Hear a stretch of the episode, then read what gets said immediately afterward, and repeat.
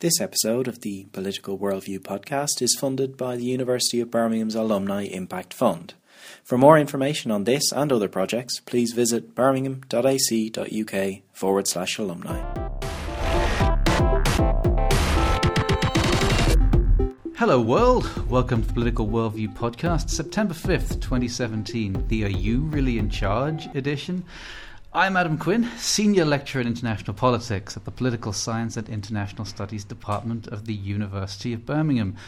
We're back after our customary late summer break, so welcome back to our returning listeners, of whom we know and hope there will be many. Thanks for sticking with us, and uh, we've got a great year ahead. We'll also be joined, we are conscious, by a whole bunch of new listeners who may have turned up here and been propagandized at uh, by one route or another uh, by us directly or by those acting on our behalf to tune in, give us a give us a try. Hello to all of you. Uh, don't worry, it's going to be a fun ride. We'll explain all the rules as we proceed. I'm joined as usual by my two most regular co-hosts. One is Christalla Yakinthou, a Birmingham Research Fellow. Say hello to the world out there, Kristalia. Hello, world out there and all the new people too. And hello to all the new people too. I feel like a little parrot on, on Adam's shoulder. Hello, please, please repeat all the words that I say to you in the precise tone and manner of my instruction. I am unable to replicate your tone and manner, Adam. That is unique to you. But I welcome all of our new and returning listeners, and hope that you had a lovely summer. I know that I did. Yes, lauding it. Anyone? Of course. uh, uh, uh, you had uh, uh, the summer to beat them all. I, I think. True. But we'll, we'll, let listeners wonder about what might have happened that was wonderful in your summer until another time. No dot point. dot dot. Yes, uh, they, they, they, can. they can uh, Google around or something to try and find out if they like. Uh, and we are joined also by Professor Scott Lucas, who is uh, a professor of international politics and also the editor of news and commentary site EA Worldview, which Google can also help you with. How are you doing, Scott? Well, as good as can be expected in this Trumpian era. Uh, yeah, I have to say that head is still barely above water. Let's hope it doesn't sink in the next 60 minutes. Is that a, is that a reference to Donald Trump's presidency or to your teaching timetable? uh, I would hope that Donald Trump's presidency, in fact, uh, is like would sink as fast as I can rise with this esteemed company that I'm keeping. Okay, laying it on thick to launch the uh, to launch the term, but much appreciated, Scott. And today uh, we are joined because of the topics that we have chosen by uh, uh, a very welcome special guest by Anthony Hopkins, who is not a professor of fava beans and nice Chianti, uh, but of British politics. Or a, le- a lecturer in British politics uh, uh might be the more. Uh, in, the Amer- in American money, you're a professor, but your, your title is not professor. You're a lecturer in British politics, correct? I think yeah, I think I'll, I'll be there for a while. So, yes, keep at it. Uh, keep at it, Anthony. Thanks very much for being with us. How are you doing? No, thanks for having me here. It's good to be here. I'm not too bad, thank you. Yes, digesting lots of events from this week. But Yes, well, hold that digestion yes. for just one moment and we will get to it because uh, those who are new listeners may wish to become acquainted with uh, the rules of the road. Uh, we tend to cover two topics each week. We'll do those in sequence uh, and then we'll split them up in the middle with a little fun round we like to call Number of the Week, which lets us smuggle in something that we wanted to talk about but uh, uh, either didn't win the argument to get on the main agenda or, or didn't think we could stretch to fill it. Our two topics today. First, Jeremy Corbyn's Labour tries to get serious about the possibility of government. And Theresa May endures a Conservative Party conference and a leader's speech straight from Satan's own select reserve of torture. How did the parties trade places in their fortunes so suddenly? Second, Donald Trump has got through the first few months of his presidency without having to deal with any major emergencies not of his own making. But with an escalating standoff in Korea, a natural disaster in Puerto Rico, and a mass mass shooting in Las Vegas, the question is being asked with more sharpness Can America work when the president is out of his depth? This time last year, it seemed like the Conservatives were setting the course for another decade at least in power. The internal enemies of Theresa May as Prime Minister were scattered and cowering as she dominated all before her.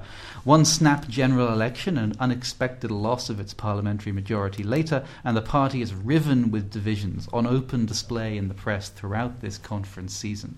And that was before Theresa May delivered what will surely be remembered as one of the most accident prone and tragicomically awful leaders' speeches in history uh, yesterday. Labour's Jeremy Corbyn, meanwhile, who only survived a no confidence vote from his MPs and a leadership challenge just over a year ago, appears to have his party entirely in his grip and to be getting serious, at least more serious than he's ever had to be before, about actually being in government. How did it come to this and where from here? So, Anthony, you're our um, British politics guy and a real live conservative as well. Um, we're all still slightly shaken by the, the detonation of Theresa May's political credibility on the stage before us yesterday. Um, there have been some pretty unlucky leaders in politics over the years, and there have also been some pretty bad ones, and likewise leaders' conference speeches. Um, it seems like Theresa May may be both, and this speech was both, uh, but uh, I don't want to hem you in too much. Tell me what you thought. Well, I mean, I, I, I, don't think Napoleon would want her as a general, uh, would he? If you were if you were looking for, for lucky generals. No, I mean, it, it, it's a really strange situation. And as you said, if you if you ask someone a year ago, could you envisage being where we are now? They just wouldn't believe you. Um, uh, but again, there are. It's obviously built up. The election, of course completely undermined the thing that Theresa May was famous for strong, determined, decisive leadership, mm-hmm. which very little of, uh, of that actually appeared during the election campaign. And once you lose the reputation for the thing you've been chosen for, it's always going to be an uphill task to get it back. I'm sure we all saw the headlines before the conference this week about this was a chance for a relaunch, for a rebranding. She hmm. could try to gain some credibility back. In fact, the, next, the, the, the day after it all happened, um, I, uh, I went on my Facebook and I looked at one of Robert Peston's big, long uh, Facebook uh, status updates that he does about the conference. It was it was 14 hours old at that point, and it was uh, it goes this big, long description of all the problems the party's facing and the tone of the conference, and then it concludes by saying, "So you can see why this speech is the most important that Theresa May will ever have to deliver to try and rein, reinvigorate her party and her leadership and generally get the show back on the road. Uh, I can't imagine the pressure and the stress she must be under.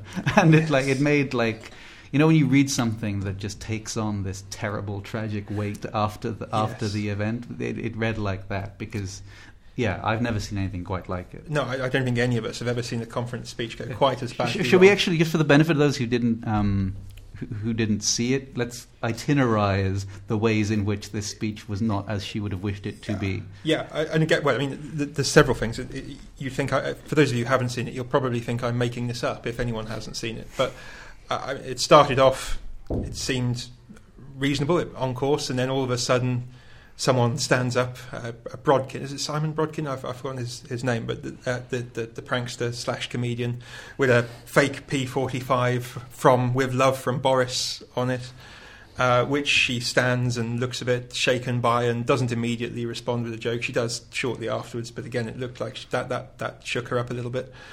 Uh, and, and then, then, then everything paused for a while as yes. security kind of ushered yep. him out in like this weirdly yep. quiet, long drawn out yes. manner that, that was. Yep. Like you can see him mouthing some things, but but not not all of it. And again, you, ha- you could there are pictures in the press of him having a word with Boris and David Davis looking like he, he wants to do a Prescott on him and, and punch him, but but of mm. course he's more restrained. Right. So um, I mean, um, so this would have been this would have been bad and been somewhat bad derailing in itself, but this was very much just the beginning. Yeah, and of course Tory conferences for those of us who've been, the security is incredibly tight, especially as they were the party that had the Brighton bomb. I mean, party conference security is supposed to be very, very tight. I don't know how he got to the front. I'd be interested to know because that's usually reserved. But yes, and then it gets worse. So it, she she sort of seems to recover, cracks a joke, uh, and then her voice starts to break and she starts to cough, and not not too bad at first, but then it just gets worse and worse, and she has to stop and have a, a, few drinks, and then she has to have more water brought on. Then she has to have a sweet from the chancellor. She spills sweet. the water over herself. She spills the water, and so there's these pictures of her struggling to drink the water. And again, you, you get the party standing up to give standing ovations to give her more time, and which I thought was let me interject was very very British. I have mm. not ever seen anything like that so decorous as as an audience kind of in tune standing up to give to yeah. give their speaker a a standing ovation to give them time to recover. Yes. Uh, that is specifically think, British. Absolutely. I think it was led by the cabinet who could see what was going on. And mm. I mean, so There was a great moment where uh, Amber Rudd, uh, who was the Home Secretary Yep. still, I believe, was captured on camera standing up for one of them, telling Boris Johnson beside her, the Foreign Secretary, get up uh, in order to in order to join them in doing it. Uh, Boris Johnson, who has for the last two or three weeks basically been using the Telegraph newspaper as a uh, his one man cannon to advertise his uh, lack of faith in Theresa May's leadership. Oh, I don't know. He to be in said she was wonderful in his speech. I mean, he was full of praise for her in the, in his conference speech. But uh, Mm. yeah, no, I, absolutely. And uh, you, you, you sort of those of us who, who remember the 2003 Tory conference when the party repeatedly stood up to give Iain Duncan Smith standing ovations when he was coughing on stage and struggling. This is a real his voice. trend. This has happened Yeah, before. Yeah, I mean, it wasn't no, no, as nothing, bad. nothing. No, yeah, he, he used to get stressed out, and his voice would kind of weaken a bit, Yeah. which led led to him. Little coughs. Yeah, yes, it was all very unfortunate. So, the, and the final thing, just as if all of Yeah. that wasn't bad enough, as she was talking, uh, the slogan which was on the wall behind her, attached in like adhesive letters, which said something like Better Britain, a fairer Britain for everyone, a Yeah, better A Britain for towards- country for yeah, everyone. some- yeah, I- I've forgotten uh, for a better country for everyone, or something like that. Yes. Uh, first one, and then another letter in that slogan first slid and then fell from the sign Yeah. visibly on the camera Yeah. behind her. So, which, which is the one that was absolutely nothing to do with her at all, and therefore, how could you hold her responsible except in that kind of, you know, everywhere you go, there you are Yeah. kind of ways that it that, Yes. that disaster seems to follow her around. She brings the weather. So all of that, you know, came in the context of her needing to do above averagely well in order to restore her, her, authority. Can we now conclude that that even the project of keeping her propped up like weekend at Bernie's uh, as as a kind of leader for the next 18 months or so, which is the plan, is now going to come under a great deal of strain because what little authority there was is just gone. People people are going to start feeling sorry for her. They are feeling sorry for her. And once you get to that point, you know that the bloody chum really is in the water and the sharks are going to come any second. Yeah, I mean, again, to, to, to compare it to another period, we're almost in that sort of 1990s situation where people openly express their sympathy for John Major trying to lead the party at that stage, and as it's a terrible position to be in.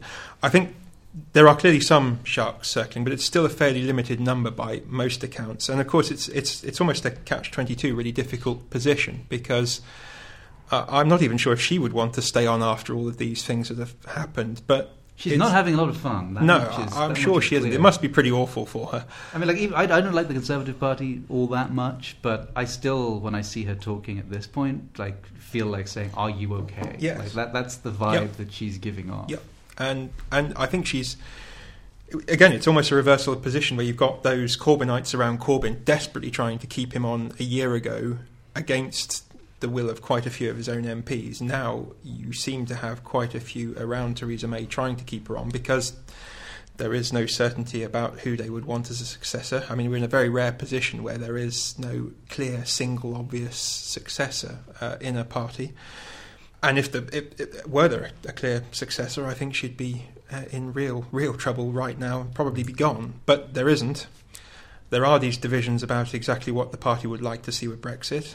Uh, again, the uncertainty of what can be achieved once they've agreed on those positions. Uh, and disputes over who could possibly do a better job. So it's she's almost in a catch twenty two position. She can't get herself out of this mess, but at the same time, the party can't find someone better to to replace her with. Which speaks ominously to like the government of the country over the next while, right? Like if if if there is this level of uncertainty over authority and positions within the party, and there is also to put it mildly, a fraying discipline around the expression of that in public, then it's going to become very difficult to keep the railroad running on a on, on a kind Well- of day to day governance basis, isn't it? Well, I don't know. I, I mean, they, they've been pretty good so far. I mean, you, you get some disputes in the press, but in terms of voting and turning up and saying the right things at the right time, this party has been far more loyal than it was in the 1990s, where you had the group of really vocal, determined critics of the government. And because of the small majority, they don't have much power to exercise their muscles. So, despite this lack of authority in parliamentary terms, Theresa May still has a degree of security, or the government still has a degree of security, because uh, of the electoral maths. and the, the prospect that if they do anything, we might end up with a Corbyn government. So I don't Which know. is a pretty big deterrent to the Conservative It's a massive Party, deterrent, because They, again- they, they, they used to think he was hilarious, but Yeah. like underlying that is the, the assumption that he would be absolutely catastrophically Yes. terrible for the country. Yes. So And again, you know, that's probably a different kind of threat than the Tory party faced in the 1990s when Blair was the opponent. And let's be honest, quite a few Tories themselves would have said, well, he's not hugely different to us, whereas Corbyn is a whole different scale of magnitude. So there are lots of things that will help them keep party discipline. And I don't know. In terms of the Brexit negotiations, there are disputes over what they would like to achieve, but that maths will help keep those to some degree in check. Whether it will make the job of negotiating it harder, again, I don't really know because it's it's it's a bit hard to pin down exactly what they'd like, and it's a bit Mm. hard to pin down exactly what Europe will give us. This is the and it's problem. kind of it's kind of hard to see how you could make it harder in a way because it's already so incredibly hard that I'm not Yeah. sure there's scope for it to get more difficult. Well, I'm not sure. Again, it's a it's a massive challenge to face in this situation. But I'm, I'm, it's one of these perverse things. In normal circumstances, you would say this would completely destroy a government, but it doesn't because of the unique Mm. situation of being a minority party, which is keeping discipline uh, at a time when we're facing pretty big issues. Hmm. We, we, we want to give Labour some time in due course. I'll bring us onto it. But uh, do either of the other two want to take a moment to um, dance around politica, uh, Theresa May's potential political grave before we uh, before we do that? I want to test out a couple things because I, I think Weekend at Bernie's is quite right. I think she's being propped up, but that raises a couple questions. I mean, first of all, did anybody actually want to talk about the substance of the speech?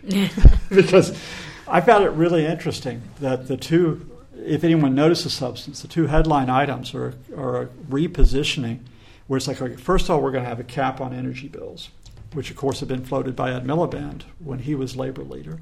And then and was- decried as the first step on the road to serfdom by many uh, by many uh, in the Conservative Party at the time. Which is a different type of cap. But Right. And the second was that uh, you know an investment of uh, two billion pounds into uh, uh, into housing. Uh, obviously, I think with the optics influenced by the, the response to the Grenfell Towers disaster, which makes me think that in a way the Conservative Party they realized where they screwed up in the election, uh, which some people had pointed out, which was can you reliably deliver public services? And instead of running as the Brexit and immigration party, can you deliver public services? And Labour sort of stole that away with the manifesto. So here it looked like May's trying to reclaim it. And then, of course, that effort is completely undercut by what we talked about for the past few Yeah, minutes. I mean, we should we shouldn't oversell the scale and ambition of those policies. I mean, that that they've clearly realised that like, when the category of young people who don't vote conservative is like starting to top out at fifty uh, years of age, uh, you know that, that you really need to work on where your electoral coalition is coming from. So they're deciding they're going to not increase tuition fees. They're talking about putting money into the assistance scheme to help people buy housing that's already on the market.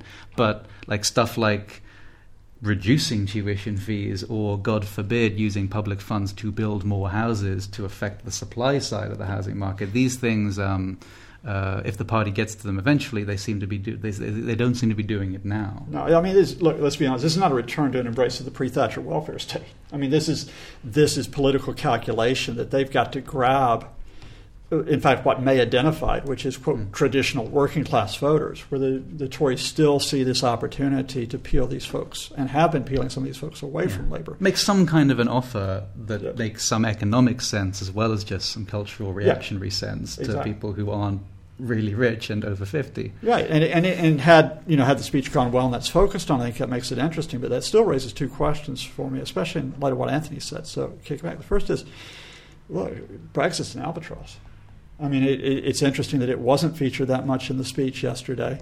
Um, the Britain has no leverage in the Brexit negotiations. But, has but absolutely. why would they? I mean, why would she bring it up in the speech? That's- well, that's what I mean, but the problem is- is you- Would you like a glass of water, I, you know, I, like had your a voice I had a strepsils moment today in my lecture, and uh, and someone called it a Theresa May moment.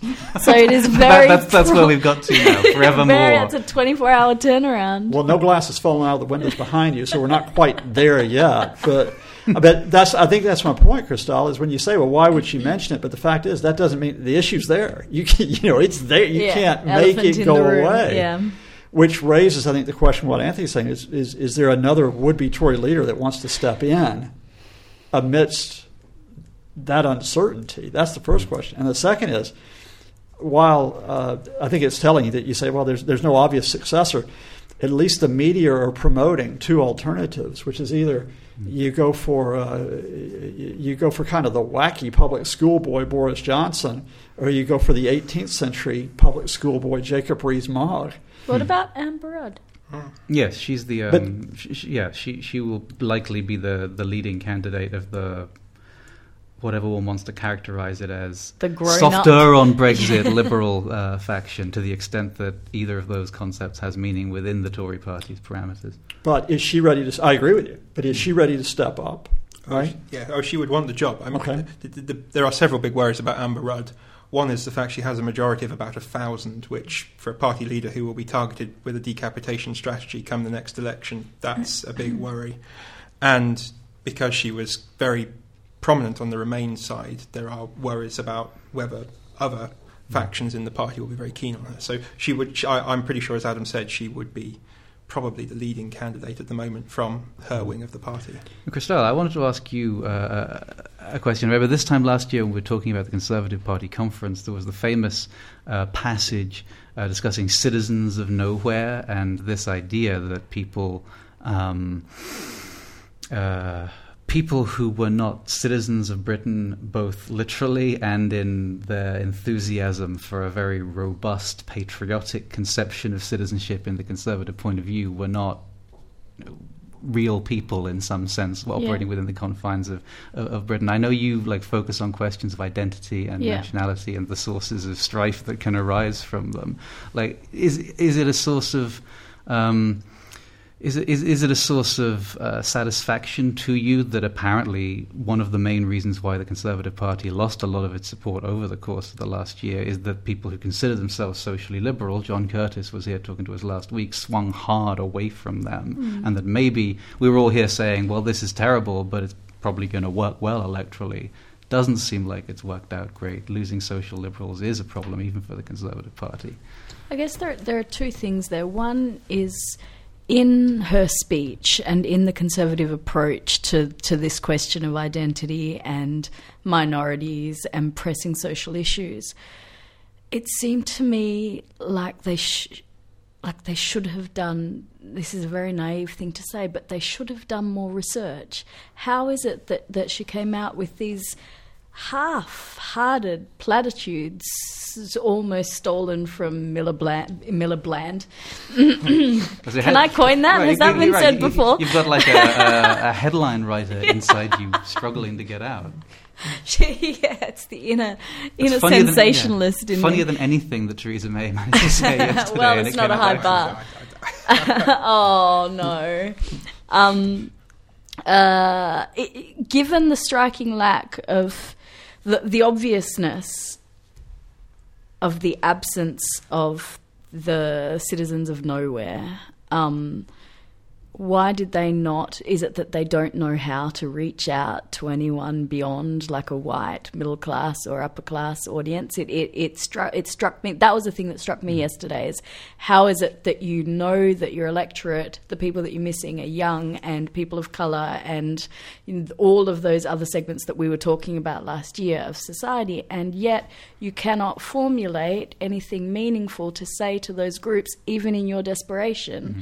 To, to, to reach out across the across and take the Labour vote. That's the first thing. And the second is that no one it doesn't make me happy, no one wins from this. And we if I can if I can say we, um, as as a British kind of series of cultures within this um, great place Mhm.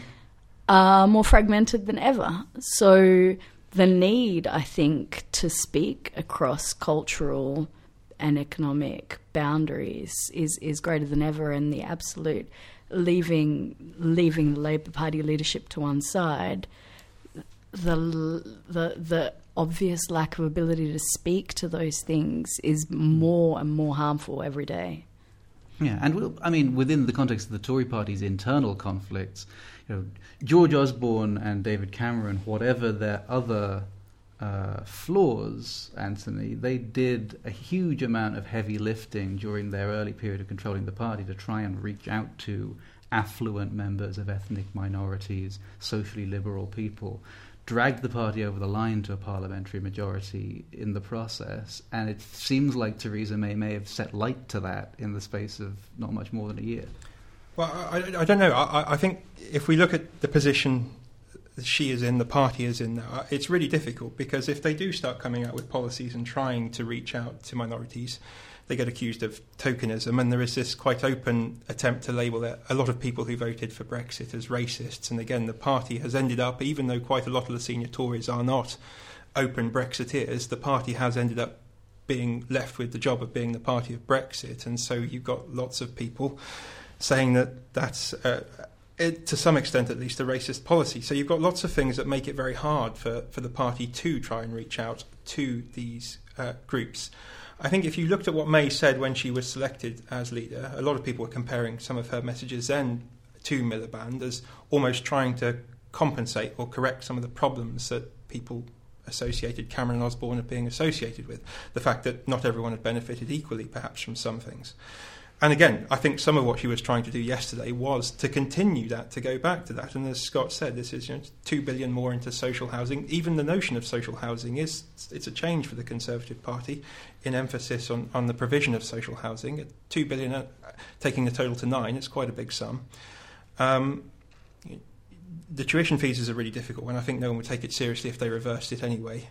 Um, and of course, coming from an, a- an, age when I remember Labour introducing tuition fees for me after they mm. promised not to, and then tripling them when they promised not to. I mean, it's a difficult one for all the parties. But she's got a really difficult position. And, of course, the, the advantage Osborne and Cameron had when they were doing this is they were in opposition. It's much easier to change your party or to refocus or to do things when you're in opposition. And I think they're still trying to learn the lessons from the election. It's still shell shocked, shell, I can't say it, shell shocked to an extent, trying to get their head quite around what happened and what to do about it. And it, it, it, I'm afraid it is going to take, it would take time for any leader, however competent, to take those lessons and to work out what you can do about it mm. uh, when something has gone so wrong. I mean, it's pretty rare for any government that's been in office for seven years to be able to transform itself anywhere in the world. Uh, and for the Conservatives to be faced with that now, any of these things are going to be pretty big challenges. Yeah. So we, we're running low on time for this item, but I do want to return to Labour briefly before we wrap up. You know, the Labour Party is led by a leader and a shadow chancellor, who is the man who provides a lot of the meat of the you know economic policies that would come in if if, if they got elected. Who spent almost their entire careers being uh, marginalized and not infrequently, well, one of two things either laughed at when they're seen as totally ineffectual or vociferously condemned when they're seen as potentially in a position to actually do meaningful harm, not just by members of the Conservative Party, but by everybody uh, except a very small faction of their own party. To the extent that they've survived at all in political life for a while, it was because Tony Blair took the view that they were so marginal that they could afford to be left as a kind of gentle museum piece to the forces he had defeated. And everyone still thought that the biggest contribution Jeremy Corbyn was going to make to public life, even in this current incarnation, uh, would be to uh, drive the Labour Party into an unusually left wing position, which would then probably change politics, but not in a way that led to him actually winning and, and, and taking, taking charge. This guy is a hair's breadth away now from being the Prime Minister of Great Britain because of the victory they won at the last election in so many constituencies where they had no chance of uh, uh, of uh, of winning within you know of winning. Well, let me put it this way: they have they have gained so much ground in so many places where they were miles away from winning seats before to make those seats now marginal that if you assume that the last election, the election in 2015, meant they were out of power for two terms, come what may, they've put themselves back in a position where any number of very small factors could lead to their victory and a lot of the political gravity because there's an unpopular government doing really difficult stuff in power makes it likely that he's going to he's going to reap the benefit unless something else happens. Is this party and its leadership ready to actually run the country uh, because their whole careers so far have been devoted to talking a good game. They have not had to actually deliver. They're now faced with the challenge of making themselves ready, perhaps on a more accelerated timetable than they previously imagined. Everyone's going to be very pleased for five minutes if Labour wins in left left wing circles, but they could stop being very pleased if it becomes apparent that this is just not a prime time ready leadership team. Well, you, um, I, I, partially agree with the, just the question, but I think for a very different reason than what you're talking about. I don't think it's a question about quote left wing labor, you know, ideas which aren't economically sensible that we're talking about here, which would be the trope that we've talked about. I think they are onto a winner by continuing to talk about responsible public services. I think they've put the conservatives on the back foot over housing. Uh, I think they've raised the issue of concern over the future of the NHS. Whether anyone has the answer about that is a different question.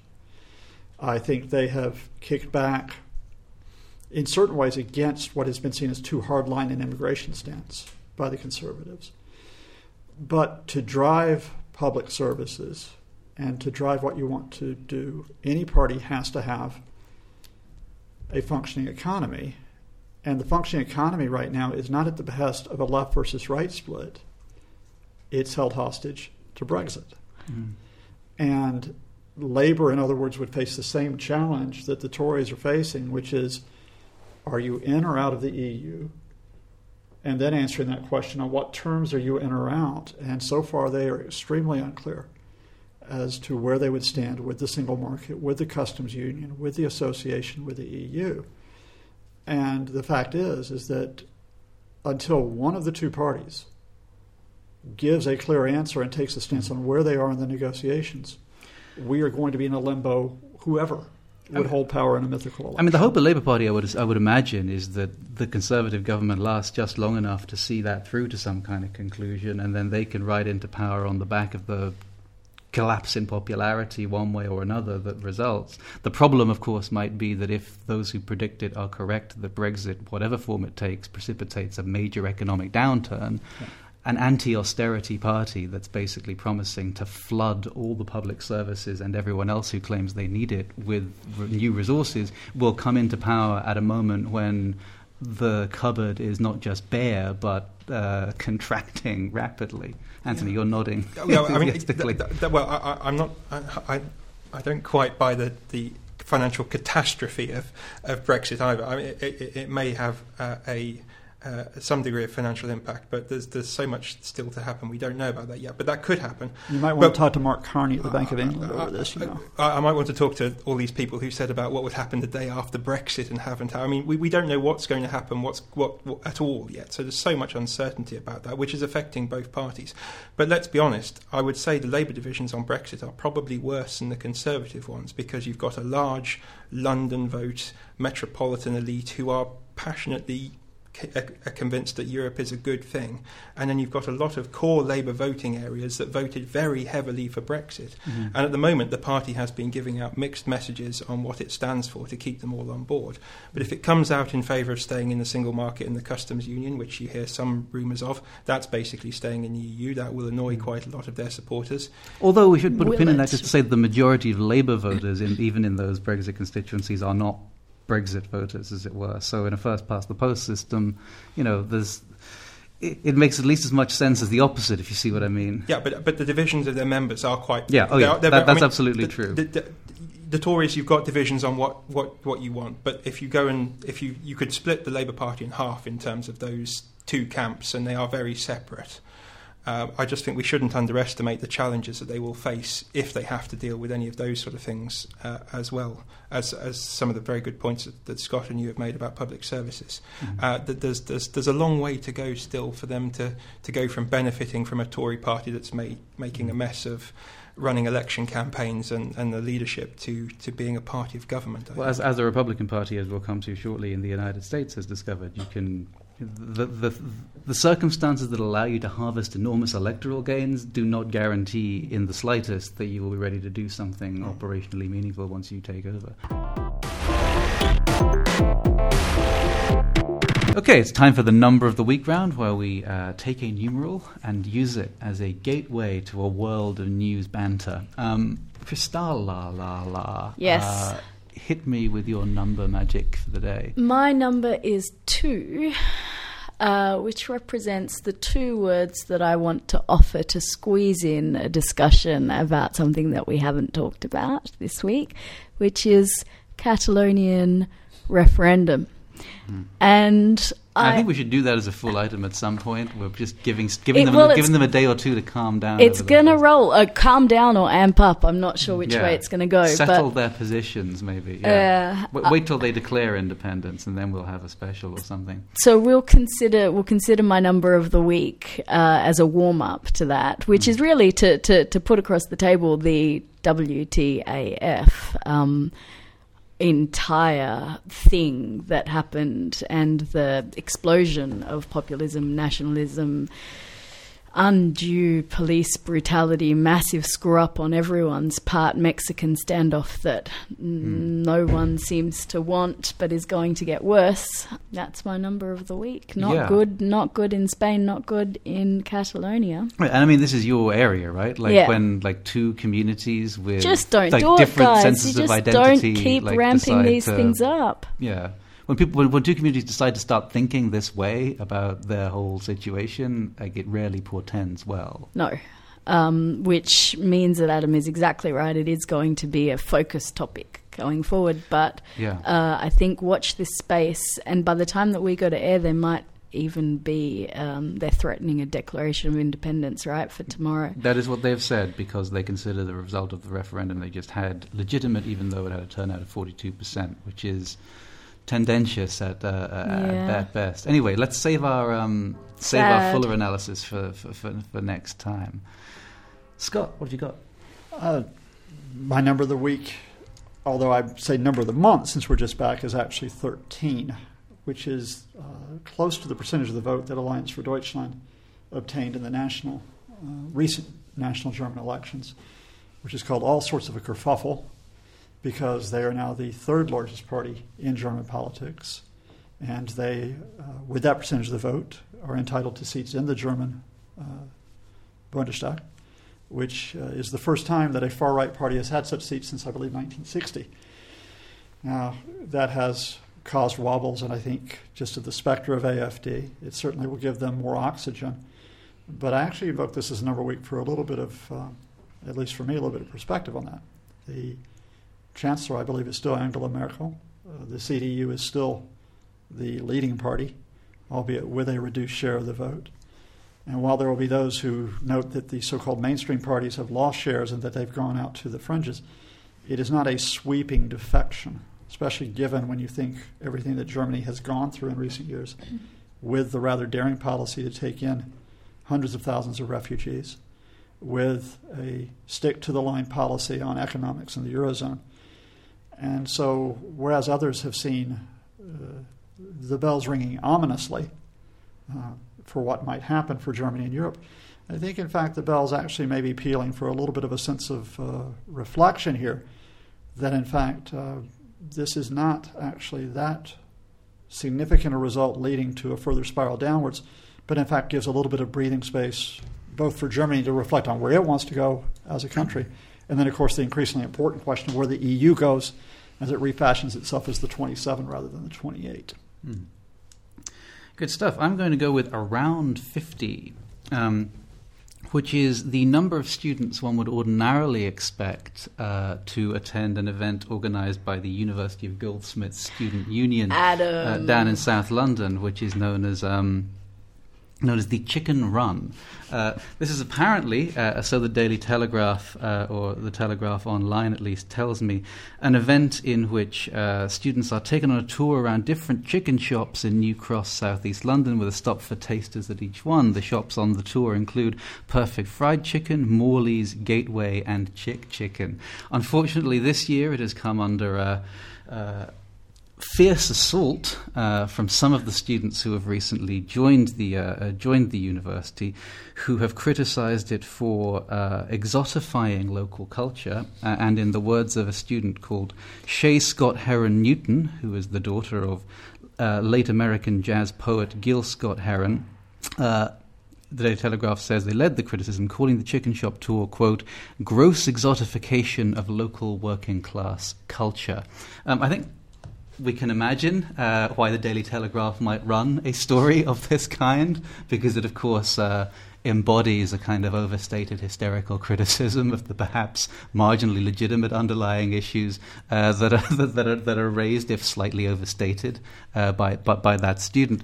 But uh, I thought that the um, the most entertaining part of it was their description um, of the employees of the local chicken shops, uh, who uh, it is reported told the Daily Telegraph that they were bemused uh, by the student outcry, which conjures in my mind the image of a Daily Telegraph journalist being forced to walk door to door around the chicken shops of South London, explain this story, possibly quoting uh, that, uh, that those remarks I gave to you earlier to the employees, and then obtain quotations to take back to home base. Um, I would pay uh, to be a fly on the wall uh, for some of uh, for, for, some of those uh, golden moments, no doubt.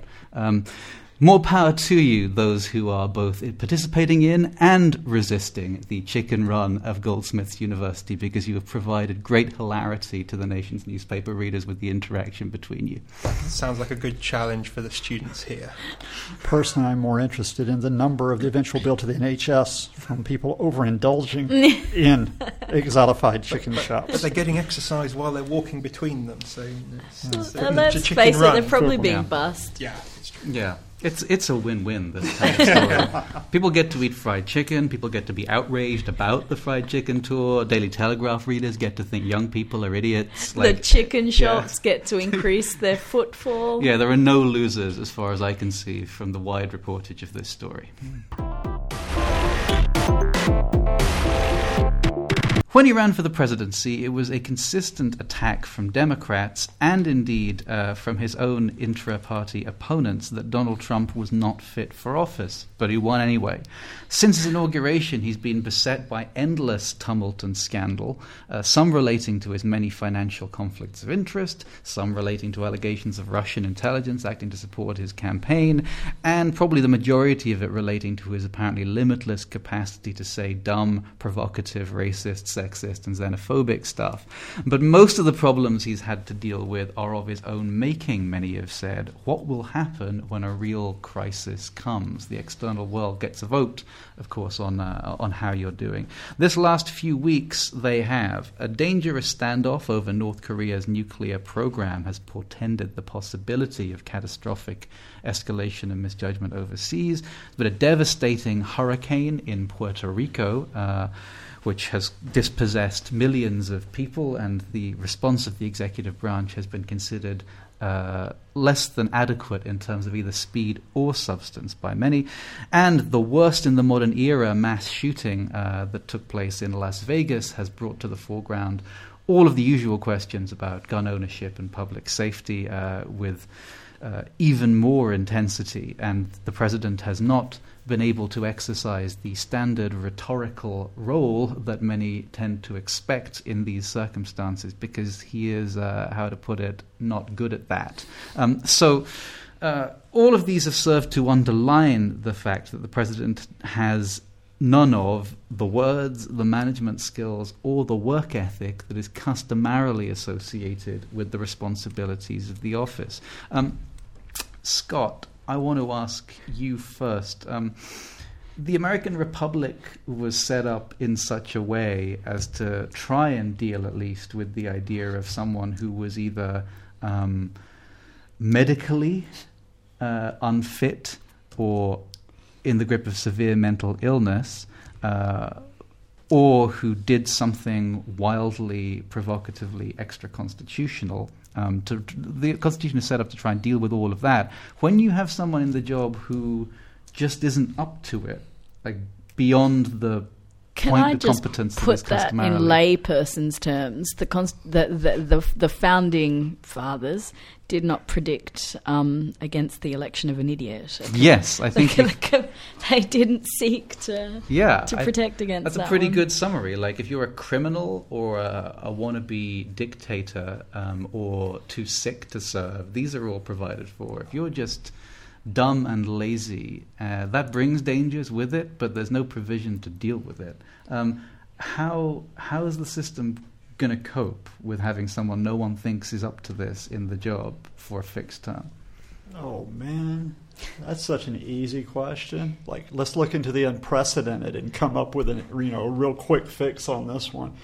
Let me start off by diverting while I play for time to figure out something constructive with a story, which is I thought I had a unique line because I would go into presentations at conferences, and Adam's witnesses, and I just open up with Donald Trump is an idiot, right? And I thought, wow, I got something unique here because well, no one would say that to esteemed colleagues. Right? I'd like to, uh, I'd like, I'd until which point can I? Sorry, yeah. Adam, but until which point were you saying this? As the I want to know when was the tipping point for when everyone started go walking into conferences saying, "By the way, Donald Trump is an idiot." Well, I was the one. You know, I was. The, I thought you I was the, the, first one saying it. I thought I'd crossed the line no one else would yet cross. Yeah. Right. I'd, I'd, like to put a put a marker down for yeah. the hashtag that I began during the transition period, which yeah. was "Can't just say he's dumb," which was a collection of quotations from mainstream yeah. newspapers where they would, in some roundabout or euphemistic way, imply that he was either lacking in all the nuances of policy knowledge or not engaging with the issues in the way that is traditional of a president, etc., etc. Yeah, yeah, yeah. You're doing that on social media, though, right? I mean, we're right. talking about you know we're, you're going to look at them with whites of the eyes. You know, we're at an academic conference. Everybody's using big like five, six syllable words and so on. it's like okay, here's my academic presentation. man's an idiot, right? Boom, right?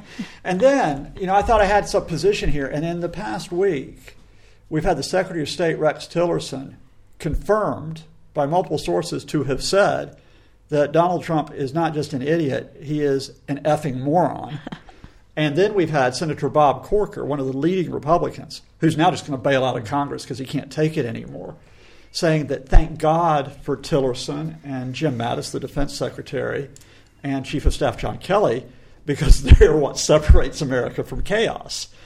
So it's like now, you know, the emperor uh, has ill fitting clothes, but has a distinct lack of common sense is sort of out there, but still, and this is where I, I face the crux of the matter. People are scared, or at least the Republican Party is still scared, that he carries a strong enough base of support, even if it's a minority base, that we're not going to get to the crux of the matter. So let me just add one more thing that happened this week to throw into the mix, and that is, is that you know Mike Pence, the vice president, who's thought to be more of a pragmatist, albeit an uber conservative pragmatist. Mm. You know where I'm going with this because you're smiling his chief of staff tells donors of the Republican National Committee, look, if there are any Republicans who are soft in Congress and are not going to support the president, we're going to we're going to put up money against them. We're going to run people against them. Mm-hmm. We're going to strike them down with the wrath of a conservative God. So, in other words, rather than sort of rallying politically and saying, all right, we need to pass a budget, we need to pass a decent tax plan, we need to get smart on immigration, rather than doing all that, the Republicans in Congress so far are still apparently tied to Trump. So the breaking point, breaking point, unless there is a huge defection because he can't get a budget passed, uh, it'll have to come out of the Russia investigation. And there we're talking about, well, it takes months to assemble the evidence. Will that happen before the 2018 midterms? The savior of the system, Special Counsel Bob Mueller that's who the savior of the system is at this point. It's come down to that. Mm.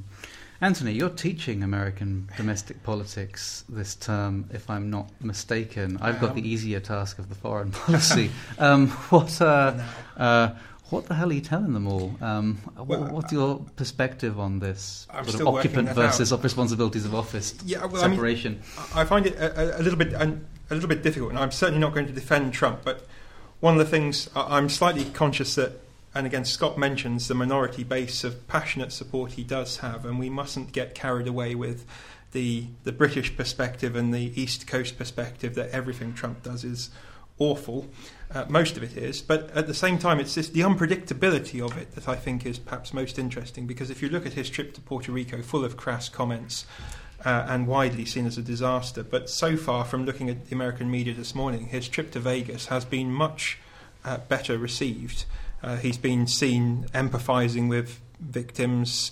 Uh, he's comfortable in the company of the uh, the, the, security um, uh, services, the, the, police and uh, and military and so on. Uh, and that visit, so far from what I saw this morning, seems to have been considered a, presidential success. CNN was referring to him being presidential, unlike before. And this again, it, it muddies things a little bit because if you're looking at it, you've got to put in, you've got to cope with someone who can be appallingly crass and incompetent one week, and then say the right things in an American context, and I'm leaving gun control aside for a second, but with the victims, he can be seen to say the right thing. And again, that makes it hard as well for people who his own side to criticise him. If he can get some things right and some things wrong, it, it it's the worst of all worlds really in some ways. right. You can do It's- just enough to hold yourself together Yeah. to not get. I mean, if he got everything wrong, they'd want to get rid of him, but Hmm. he doesn't. can somehow. function just well enough. Matt Taibbi wrote a good thing about about that recently. Just that he's just far enough away from being crazy and just far enough away from being unable to function that he can survive, but he's still completely light years away from being able to do the job fully. Yeah, but that won't last. There's two things about that. One is that the, he's established this trend of a complete screw up, followed by some emergency CPR by whoever the PR and policy people that are left around him, mm. that kind of hold him sticky tape the straw man together, and he comes out and mm. you know, and everything is okay, and everything is okay. And I use inverted commas around that because the bar is so so so low. And the second is that one, I mean, he's he screwed up, for want of a much better term, in Puerto Rico because he does not, he patently does not care about the the kind of lesser communities um, that that that Puerto Rico represents. Right, because so- to be clear, like Puerto Rico is part of the United States, but it is not incorporated as a state, so they don't vote in federal elections. Uh, its its residents are U.S. citizens, um, but uh, it is Spanish speaking and it is an island offshore. And for all of these reasons, clearly, it was, one suspects it was news to Donald Trump that it was his responsibility, and he still That cont- he continues to talk about it still as though he was being asked for an aid donation to a foreign country in the Caribbean. Mm-hmm. Can you imagine to- that conversation? No, no, no, no, Mr. President. That that's our responsibility. I mean, it would have been if you talk about fly on the wall. It would have been fascinating to be part of that conversation. So that's the second thing. It's that it is not just a rehabilitation of his reputation. Let's let's name it for what it is. It's the utter racism of of Puerto Rico that uh, that is contrasted against the kind of, and I don't want to use the term rehabilitation of his reputation in Las Vegas and some kind of empathy for the victims. That to me stands in far, those two occasions were starkly contrasted because of the underlying politics of each situation. Mm. I mean, I I'd go a bit further. I mean, Anthony makes some very good points about you know it it can ebb and flow, but really, first I realized that just as it was in January, where he delivered a very scripted de facto State of the Union address, uh, and just as when he initially corrected the course after Charlottesville by reading a, a scripted address before he went off the rails the following day, it's basically like, well, if he can't, if he doesn't wet his pants and he doesn't shoot a bystander, he's presidential. That's Yeah. the the bar we've gotten to. The problem is, as happened after Charlottesville, as happened when he went, did not would not talk about Puerto Rico for days because he had this obsession about the National Football League and the take of the knee. And also because he probably wasn't watching it on CNN at the time. Fox. Fox, Wasn't on watching Fox. That's why. Yes, that's right. But CNN is not watch- the- By Saturday morning, and this is why by Saturday morning you watch this. This is where you can the predictable the unpredictable will happen. He has no minder on him on Saturday morning. He gets up, he watches Fox News, and that's his heavy Twitter day. And someone actually raised a very interesting point. And I had a conversation with him.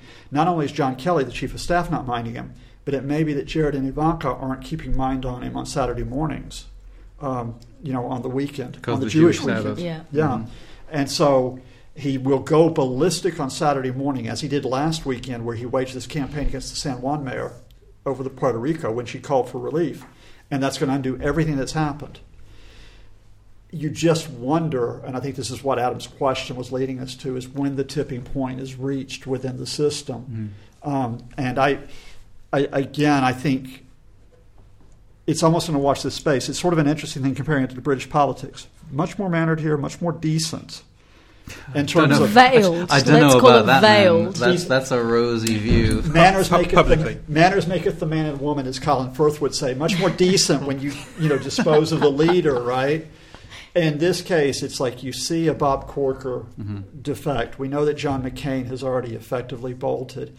You see if there's just a few more who peel away, and then we ask this question in maybe a month or two. Because let's let's be honest here, the, the underlying thing about this is while the man is in office, there has not been a single piece of major legislation passed. Mm-hmm. And if you are a party like the Republican Party, at some point you got to think: Can we actually continue to ride on a, you know, a claim to legitimacy based on that? And I think it's, it's important um, that we keep an eye on the idea of Donald Trump as the the final realization of a bunch of bigger trends that, that, that have been going on within the Republican Party. I was listening this week. Um, uh, Ezra Klein did an interview on his on his show uh, with Norm Ornstein, Thomas Mann, and uh, E.J. Dionne, who've co-authored a book about this. Mann and Ornstein wrote a book maybe ten years, slightly less than ten years ago, um, that was about their their decades in the making experts on congressional institutions and government, and their argument was that Congress has become fundamentally broken, which is to say, incapable of carrying out effectively the business of legislating. And that has a lot of reasons, um, some of them to do with how the Constitution's written and whatnot, but they got into a lot of heat at the time for arguing that there was a, a an asymmetrical problem within the Republican Party, that the kinds of candidates that were being generated and elected to Congress through Republican Party primaries were increasingly people who were either incapable or unwilling to engage in the mechanics of responsibly and sensibly governing the country. Newt, you know, there are many villains. Newt Gingrich is one of them from the mid 1990s who decided to start mounting kind of oppositional. Uh, uh, rhetorically very fiery anti-government campaigns, uh, which meant that you got candidates who were often very shallow in their grasp of the issues and extremely militant in their opposition to all forms of uh, government and authority, etc., etc., etc.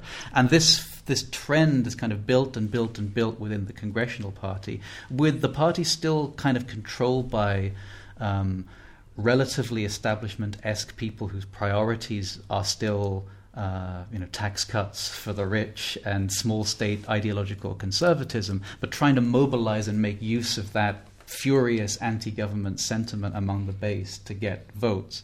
What seems to have happened in the last few years is that the dam has broken in a way. The capacity of that leadership group to harvest these votes by appealing to those sentiments while holding on to the party for their own ends uh, has been shattered. Like Donald Trump uh, was once characterized, the, the, way they interact with Donald Trump when they talk to him um, uh, was described as being like uh, when they meet an angry person at one of their own like district, like meet the voters district things, like like they're meeting the voter, like a an old white guy who watches too much TV, doesn't really understand the issues, and is super angry about a bunch of like incoherent and changing stuff, uh, and you know so in a sense, it is totally unprecedented that we have someone who can't do the job because he doesn't have the temperament or the or, or, the mastery of the brief in position.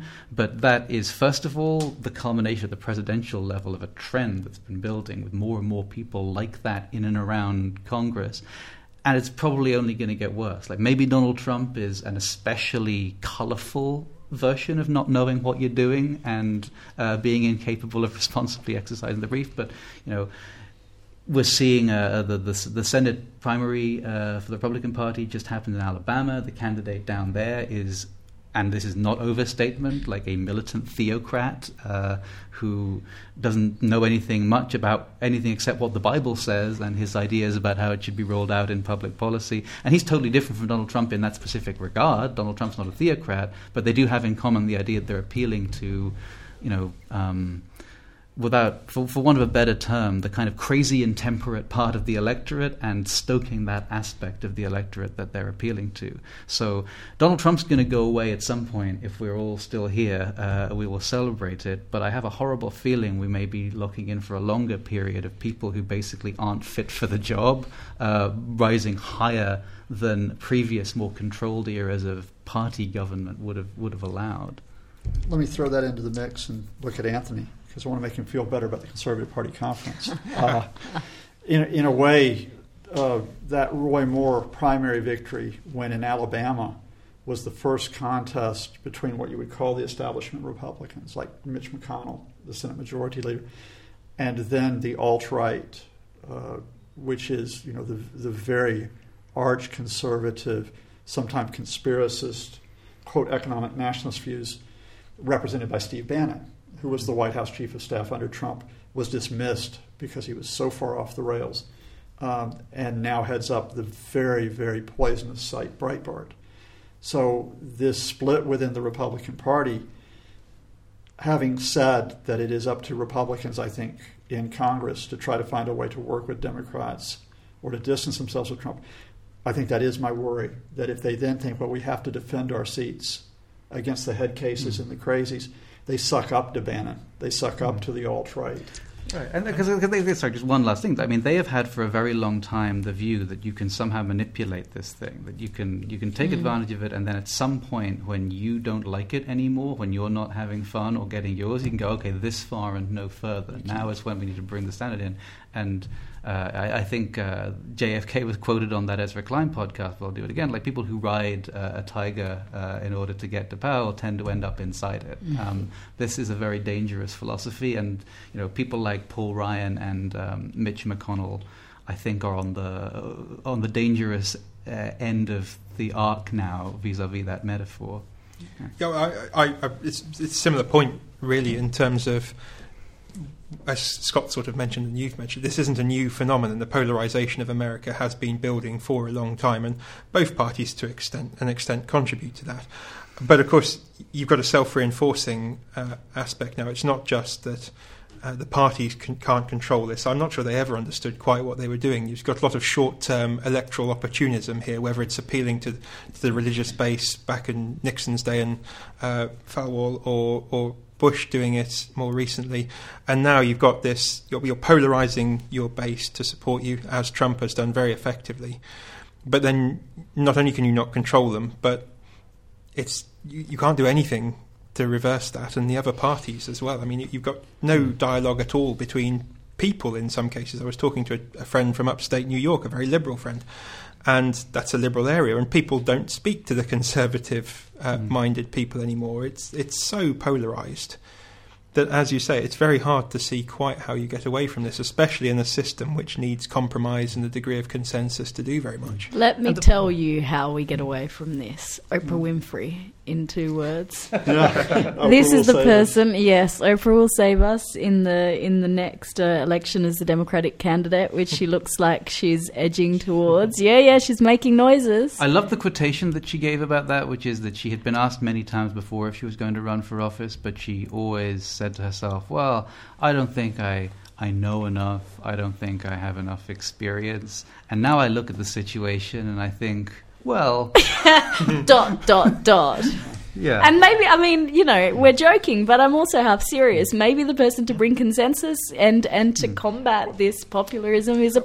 And she would probably be less. Ba- she'd probably be less bad than Donald Trump in the sense that, like, I I don't imagine she would Less come in and like bad than Donald Trump. That, that's, like, that's something to yeah. put on her leaflets. Like, like I don't imagine she would, you know, appoint Dr. Phil as the, uh, um, you know, secretary, secretary, secretary yeah. of state for, for, for health or, or, and whatnot in this kind of like amateur hour way that Donald that Donald Trump has run some of his business. But still, it would probably be. A, a, a, bad sign. Uh, the, the, main point I wanted to make is that although it is certainly an asymmetrical problem at the moment, I think the Republican Party is uh, in a far more dysfunctional state in terms of its uh, internal politics and ideology than is the Democratic Party, there is absolutely no inherent reason why this kind of uh, irresponsible and intemperate approach to governing and public policy is the preserve of the right.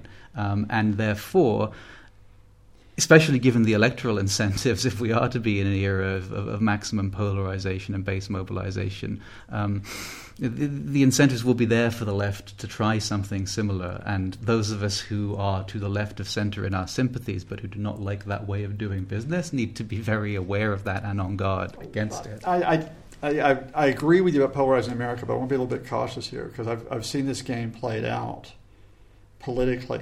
You know, if you're talking about you know, really out there on the left. Remember, you're talking about Bernie Sanders. Now, that actually means that things like single payer health care is what we're considering the far left American politics. I don't think Sanders and his followers are a, a threat to the union. No, I don't. I don't think Bernie Sanders is. But like, if you you know, if you, if you go into some internet forum where the supporters of Bernie Sanders would talk about the kind of movement they would like to build and the approach that it would have to the institutions of government, you know, there's some pretty out there stuff. So the question would be when Bernie Sanders, who is old and has been around a very long time and has been committed to these institutions a very long time, is gone, and the space opens up for you know someone new. Uh, you, you I don't about, know. You talk about radicalism is not the preserve of the right. That's the only point. You talk about Tammy Duckworth out of Illinois. You talk about Al Franken out of Minnesota. You know, former TV star, but quite a good politician. Right, but that's the point. But they're all the establishment people. That would be the equivalent of saying like, what about Ted Cruz or what about Marco Rubio? The problem is it could be someone you've never heard of before who has no qualifications and no temperament who comes in from the outside and somehow bulldozes through, even though we don't think that. Let, let, us spice this up because producer Connor likes it real quick and so on, and because my auntie, uh, hi auntie, is worried about this and so on. She tends to hit me up every couple days about Antifa, right? The anti fascist movement. And, and Antifa, of course, is the specter. They are a very real specter in that this is a relatively small group, but they make themselves visible at protest by trying to stir up trouble, confronting the police, uh, for example, agitating the, uh, the protest at Berkeley over free speech. Now, I've got no truck with that wing of Antifa, but that is a very, very limited minority of those who have come out to challenge.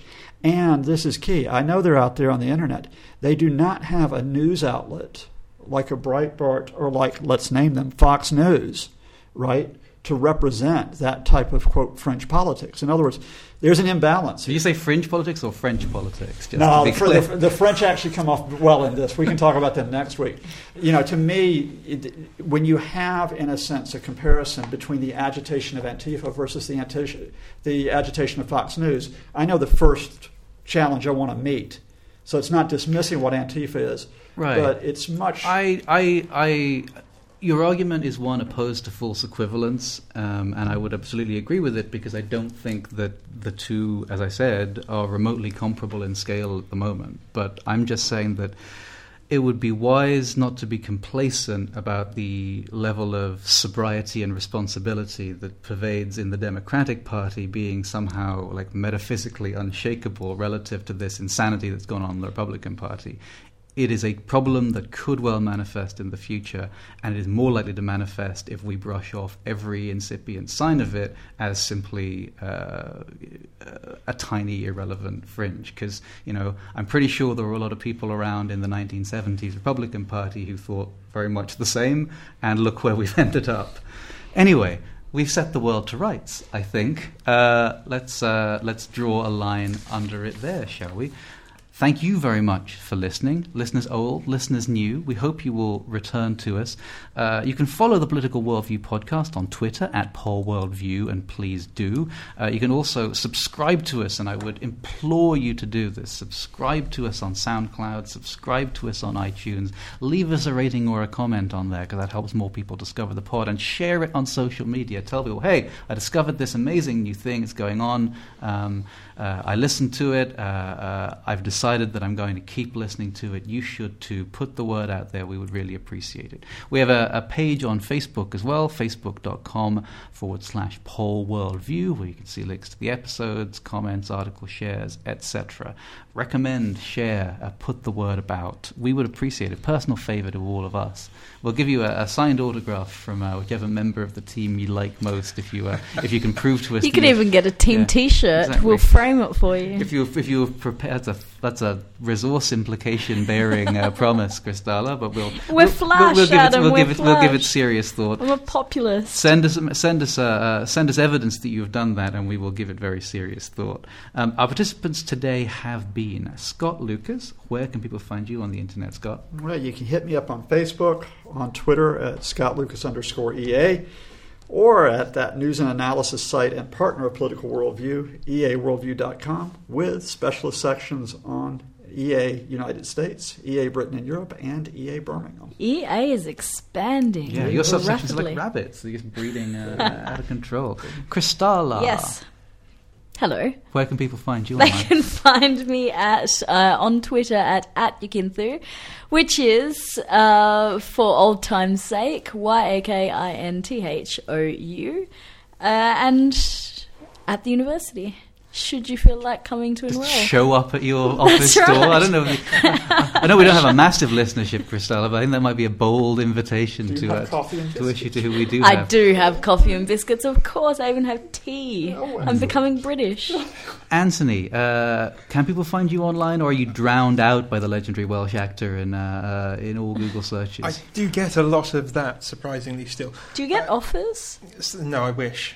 Um, I wish. No, uh, I do have Twitter at, at AJH132, but I tend to tweet more about. Catchy. Yeah, I, I set it up very early on before I realised what was happening, and I tend to only tweet, tweet about cricket and gardening with politics occasionally, so uh, you'll have to be very old and dull to want to follow me. Well, no shortage of people like that out there. Maybe, maybe some of them will think about being our listeners. the more the merrier. Yes, indeed. Um, I'm Adam Quinn. Uh, you can find me on Facebook. I'm Adam Quinn 161 on there if you want. I'm the guy standing next to Lyndon Johnson in the photograph. Uh, I'm also on Twitter at Adam James Quinn, although I use that far less often and exclusively for self promotion. So if you want to see what I'm doing on, uh, on a more day to day basis, I recommend following me on Facebook. Our producer is Connor McKenna. Uh, you've been listening to us from the Political Science Department at the University of Birmingham in England, and we are supported by the generous financial contributions of the University of Birmingham Alumni Impact Fund. Many salutes and salutations to them. It is deeply appreciated. We'll be back soon. We very much hope you will be too. Bye. Bye. Bye.